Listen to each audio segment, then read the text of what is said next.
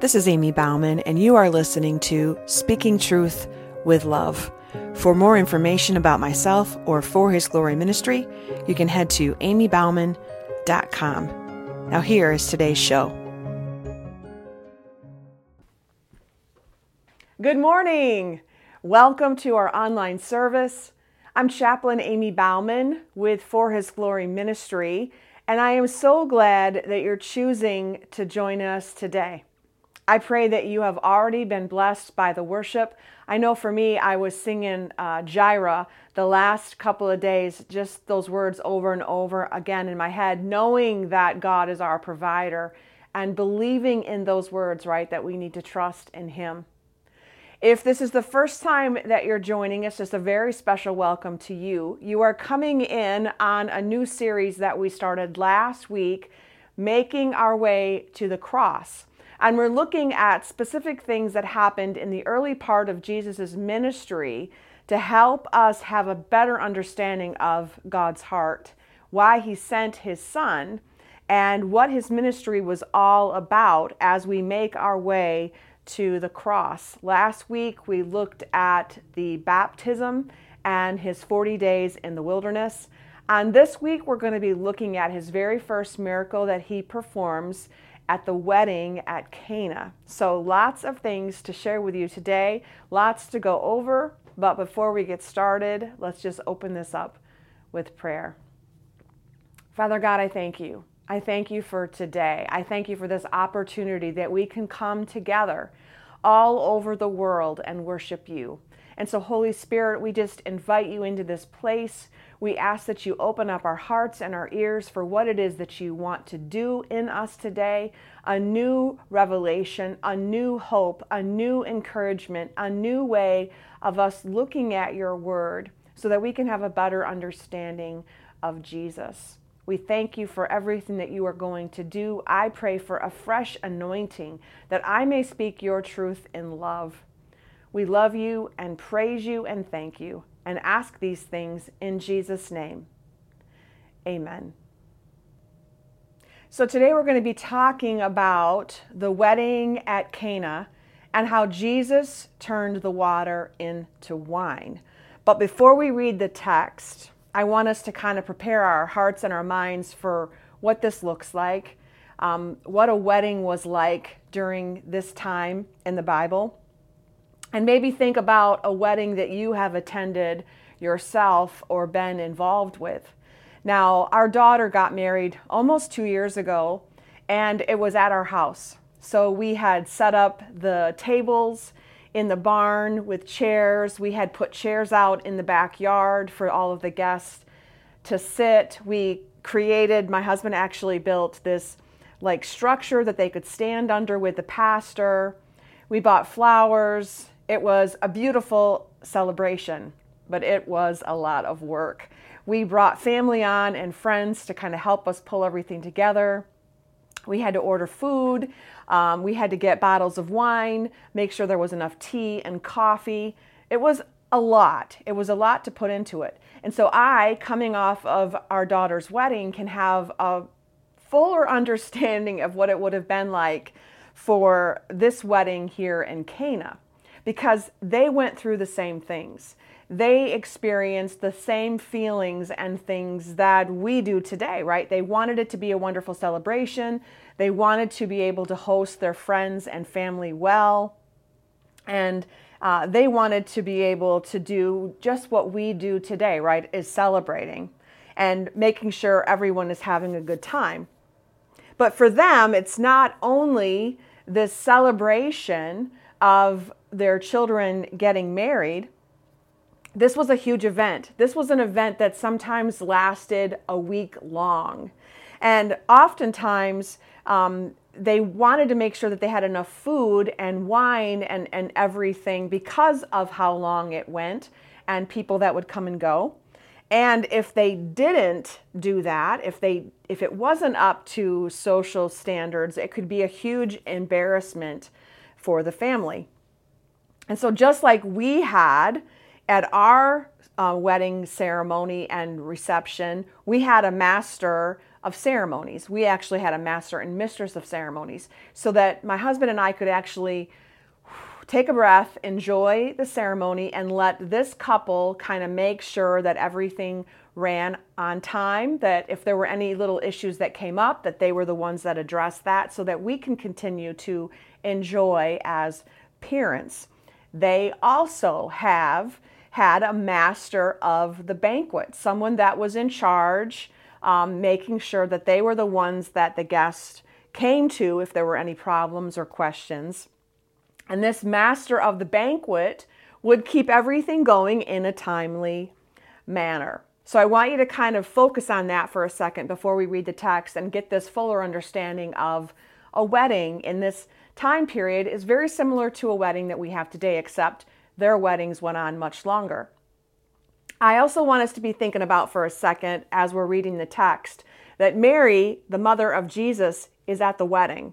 So is Jesus and his disciples. So the whole point of John telling us that is that there's some kind of connection with the family that's that's putting on the wedding right? The only reason that they're there is because there's that connection. So perhaps Mary was a really good friend of the mother of the bride, you know, maybe Jesus and this son or daughter that is getting married. You know, they lived near each other when they were growing up, maybe they're, they're friends. But either way, Mary, Jesus' mother, is at the wedding, and so is Jesus and the disciples. So we need to remember that. Uh, remember that they're there because they know the family, and, and that's why they've been invited. So, as we're thinking about these things, I'm going to go ahead and dive in to John chapter 2. I'm going to read this entire event and then we're going to unpack it line by line. So, if you have your Bibles, John chapter 2. Jesus changes water into wine. On the third day, a wedding took place at Cana in Galilee. Jesus' mother was there, and Jesus and his disciples had also been invited to the wedding. When the wine was gone, Jesus' mother said to him, They have no more wine. Woman, why do you involve me? Jesus replied, My hour has not yet come. His mother said to the servants, Do whatever he tells you. Nearby stood six stone water jars, the kind used by the Jews for ceremonial washing each holding from 20 to 30 gallons. Jesus said to the servants, Fill the jars with water. So they filled them to the brim. Then he told them, Now draw some out and take it to the master of the banquet. They did so, and the master of the banquet tasted the water that had been turned into wine. He did not realize where it had come from, though the servants who had drawn the water knew. Then he called the bridegroom aside and said, Everyone brings out the choice wine first, and then the cheaper wine after the guests have had too much to drink. But you have saved the best till now.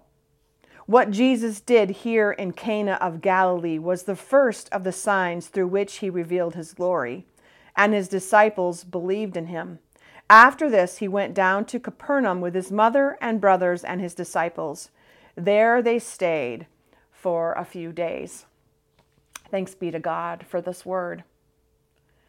So, last week, if you were with us, you know that we unpacked Matthew 3, starting in verse 13, to understand the baptism of Jesus. And Matthew's account tells us that Jesus was baptized and then immediately went off into the desert, led by the Spirit, for 40 days where he was tempted by Satan. And we briefly talked, trying to understand Matthew and his writings. We briefly talked about Matthew, and we brought up that Matthew, before he became a disciple of Jesus, was a tax collector. Now, with that information, right, when you think about people that maybe you have a CPA or they're an accountant or they're someone that really likes math, they're really good with numbers. They're good with details. It's very important for them to have a structured ledger. It's very important that they get everything accurate. And this was Matthew. And it's important to understand who the disciples were as they're telling their account so that we have a better understanding of why they're writing out the Gospels the way that they are. So, Matthew, it was very important for him to have every detail correct and in order when he describes Jesus. Now, when we turn to John and we're reading this in John, it can be confusing for us understanding that when we flip over to John, John writes in a different style. John writes in past tense, describing activities that have already happened.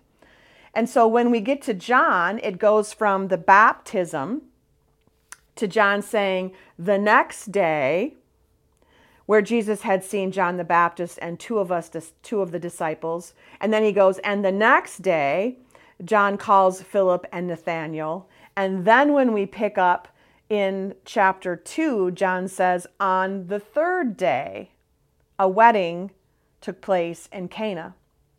So some people um, believe that John was referring to the third day after Christ's baptism, right? If, if we were thinking that, that John was Matthew, you know, John is doing this order of things that Jesus did, but that's not how John writes.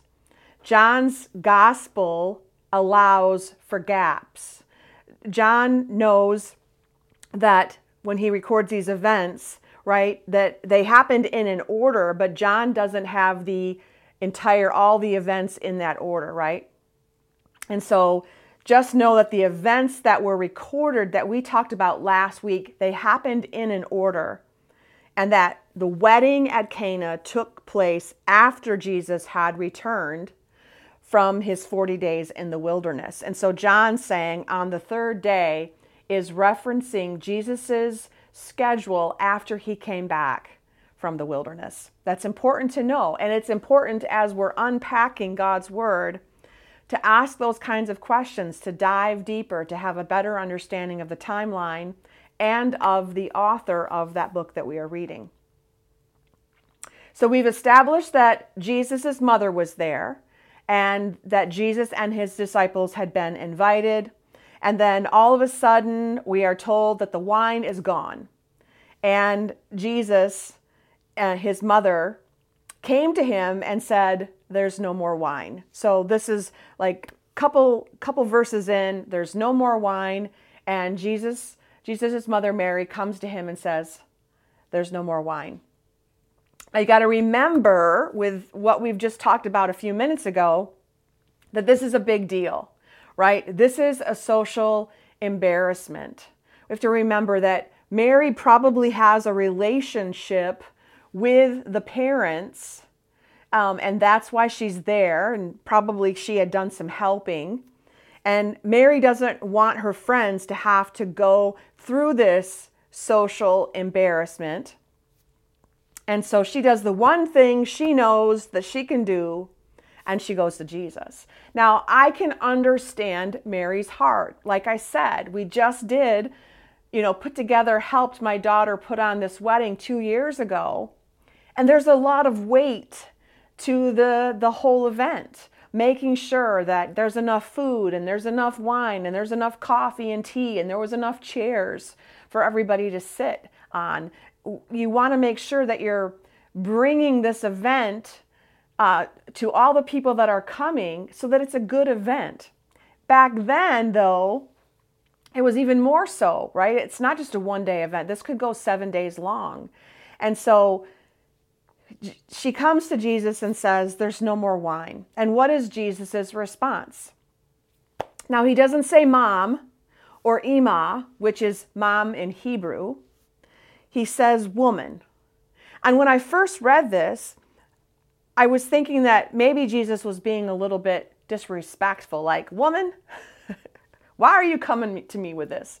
But that's not the case at all. When, when you're reading it and understanding it, it's better translated as lady, which has some courtesy and respect to the word. So he's not he's not calling her his mom, right? And, and it, in this instance, I'm thinking about myself in a social situation where maybe he's addressing her as lady, as woman instead of mom because he's he's growing up, He, he's uh, in front of other people. Uh, and we don't know exactly why he says that, but I guess I want us, the, the main focus is to know that it is out of reverence that he says woman. And he says to her, My hour has not yet come. I want to camp here for a second. And I want to think about what we know about Jesus, right, and his ministry, and the weight of the start of this ministry. The weight of that hour when his ministry would actually start, and the timer would be set, and the number of days that he would take in his journey to get to the cross. I know for me, there have been some days when I could kind of see everything I had to do that day, the weight of getting started. And for me, I didn't even want to get out of bed. Maybe, you know, that was Jesus. Now, we can't imagine what he was thinking. We can't put ourselves in that place. Maybe he was waiting for his father to reveal to him what that next hour would be, right? What when that hour would be. Not necessarily his mother at a wedding because they've ran out of wine. But I I can believe even though the text does not reveal it that we can be confident that Jesus went to his father. Jesus said a prayer. You know, in in in just a few seconds asking his father, Is this the time that you want me to get started? Is this what you want me to do? Because Jesus does that throughout his entire ministry, right? He's always going to the Father, always spending time apart praying to his Father, hours praying to his Father, always making sure that he's obedient to his Father's will. So even though John doesn't come out and say this, we can be confident that that's what Jesus did. And of course, right, the answer was yes. Because he goes on to help the situation. So Mary tells the servants, Do whatever he tells you. And John continues by telling us about six stone water jars, the kind that were used for ceremonial washing, and that each could hold 20 to 30 gallons. Now, maybe John wrote this in a way to show the contrast between the new wine of Jesus' ministry and the old water of ceremonial washing. Mikvah. This was a common daily practice among Jews, pouring water over their hands, cleansing themselves. And for a lengthy feast with many guests, a large amount of water would need uh, to be ready and, and was required for this purpose. But Jesus said to the servants, Fill the jars with water. So they filled them to the brim. Why don't you think about that for a second? Fill the jars with water. So they filled them to the brim.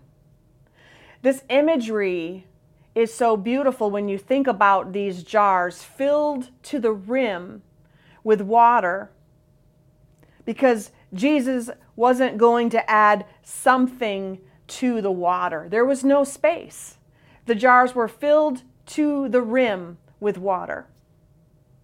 It's the same way with us. Jesus doesn't want to add something to us, right? One more thing to try to get one more thing in us. He doesn't want to do that. He wants to transform us. And that's what he did, and that's exactly what he did to the jars of water. He didn't add something more, he transformed them.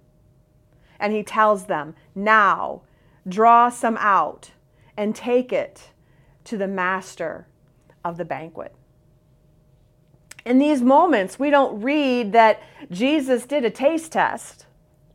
We don't read that the servant said, Well, wait a second, let's just taste it to make sure it tastes okay before we go and embarrass ourselves. We don't read that someone came by and said, Yep, this is okay, go ahead and bring it out. Can you imagine the servants in this moment as they're watching all of this happen? And that they just draw a cup and take it to the master of the banquet? I think if it were me, I would have this mixture of fear and faith, right? Amazement on what they saw in the cup. This beautiful color and richness of the wine and the miracle that they saw because they're the ones that filled the jars with water.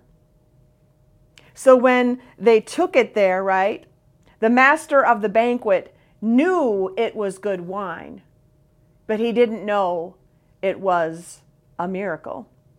And this knowledge, this knowledge that the servants had was such a special blessing for them, which again shows the heart of Jesus. After the master of the banquet took a drink, he called the bridegroom aside and said, Everyone brings out the choice wine at first, but then the cheaper wine after the guests have had too much to drink. But you, you have saved the best till now. Can you imagine the conversations that were happening at this wedding? Talking about this amazing wine that was coming out at this time in the party? This was this respect for the parents and the family, right? All of a sudden, it's like, hey, you guys are awesome. What a great party. You're bringing out the best wine towards the end. This is amazing.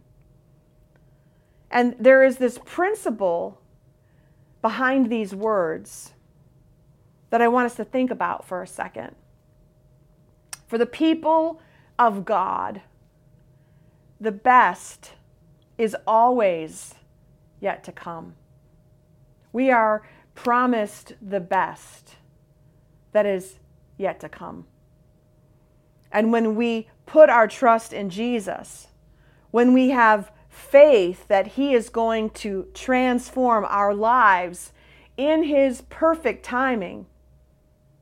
Well, when we have Jesus in our hearts, when we believe that He is able, then the best is yet to come for all of us. John closes with this in verse 11 and 12, what Jesus did here in Cana of Galilee. And he states that this was the first of the signs through which he revealed his glory, and that his disciples believed in him. And then they went down to Capernaum with his mother and brothers and his disciples and stayed for a few days. As I read this, this is the perfect first sign using wine to start his ministry. Because as he starts off his ministry with wine, he ends his ministry with wine and blood shed on a cross. It makes perfect sense when we when we think about and start to understand the heart of Jesus why God would make this the first sign. Some things I, I love as we look at these verses and unpack, especially as I understand the weight of throwing a good wedding and a good reception, was that Jesus blessed this family and saved them from social embarrassment. What we read last week about his first temptation in the wilderness was that the devil asked Jesus to turn stones into bread for himself. But in this first sign, Mary asked Jesus to turn water into wine for others. Jesus refused the first, but he did the second, showing us his heart showing us his love for people. I also love how, once again, people who are behind the scenes, the people of lowly places in society. People like servants got to witness their, this very first miracle. And when we think about Jesus' past and the journey that he has taken thus far, how God revealed him to the world, we remember that Jesus came from that very small town of Nazareth where nothing good comes from Nazareth, right? That was what people said about that town. And yet, that's where Jesus came from. He was born not to a rich queen, but a poor young girl who was highly favored in the eyes of God, not because of how much money she had or her place in society or the number of things that she had done in the community. It was based on her heart. Also, remember that the angels appeared to the lowly shepherds out in the fields. Now, the shepherds were considered the lowest in society. They were out every day working with livestock, working with sheep, smelling just like the animals that they cared for, spending the nights, the nights outside. That's where they lived. They lived with the sheep. And so in society, they were considered very low. And yet, this is where the angels come and make the announcement of Jesus' birth to the shepherds. And, and now we're seeing that Jesus' first miracle was seen by servants, people that are serving other people at the party. How is it not impossible, right? It's impossible to not see the heart of God as you're looking at the journey that Jesus is take that Jesus takes, as you're looking at the journey of his life, as you're seeing how God introduced him to the world and brought him in and his lowly start. It's impossible not to see the heart of God and how much he loves us. What's important to him and how he chooses to reveal himself to the world. It has purpose, it has meaning, it has depth. That he's all about redeeming things, not adding things to us, but restoring us to our original design. This is why Jesus came to show us the heart of his Father through him. I just want us to take a minute and and look at our lives. And and if we could see the comparison to how we are living today, right? And how we were designed to live. And the struggle, right, between just the the intricacies and all the challenges and all the to-dos and everything we need to add to ourselves to live in this world, to be accepted by this world, and how God truly designed us and the simplicity of that. That that contrast alone has to make us question, right? Well, why in living in this world do I have to have all these things? Why do I have to be this? Why do I have to have this? Why do I have to do it this way to be accepted in this world? And yet, here, Jesus accepts me just the way that I am and wants me to live in the fullness of Him, not adding anything from this world, but, but living out the way that Jesus designed and that He wants to transform me into this new creation, not by adding, by allowing Jesus to transform me. That is a beautiful image of the love of God.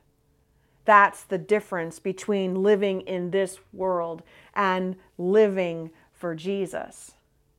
And our whole goal of this series is to understand the heart of God and why He would send His Son to a cross to die to take our place. a lot of people have a hard time understanding that because they don't understand the heart of God. They're not seeing the big picture. And, and they haven't fully dove into God's word to understand all the pieces.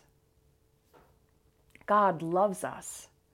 His heart has always been to be in community and relationship with us. But when sin entered the world and the devil came and, and took our our authority and our dominion that was given to us in this world and took that away, we have been operating day in and day out, just like blowing with the storm, the waves of the storm, taking everything that the devil wants to give us, believing all of his lies, and not operating in the fullness of the relationship that God wants to have with us. This is a time for us to wake up. Remember who we are, sons and daughters of the Most High King. Remember what God did to send Jesus into this world so that we could be fully restored to Him. And to finally, once and for all, stop believing the lies from the enemy and live as we were created not adding things, not accepting things that the devil wants to give us, not what the world wants to give us and add to us, but walking it out every day, being restored by Jesus. That's what this is all about. That's what it's like to be a follower of Jesus Christ, to receive the love of the Father to receive Jesus as your Savior, to walk that out every single day until Jesus returns, understanding who we are, children of the Most High King. This first miracle, this first sign, is a way for us to understand Jesus' journey and the heart of the Father so that we could have new wine in our lives. New wine to live out each day until Jesus comes again. This is why Jesus came to show us the heart of his Father. And I know as we continue over the next couple of weeks to um, read these stories, unpack them, understand them, that we will have a fuller understanding of the journey as we make our way to the cross. Let's pray. Father God, it's so easy to see your heart when we read your word.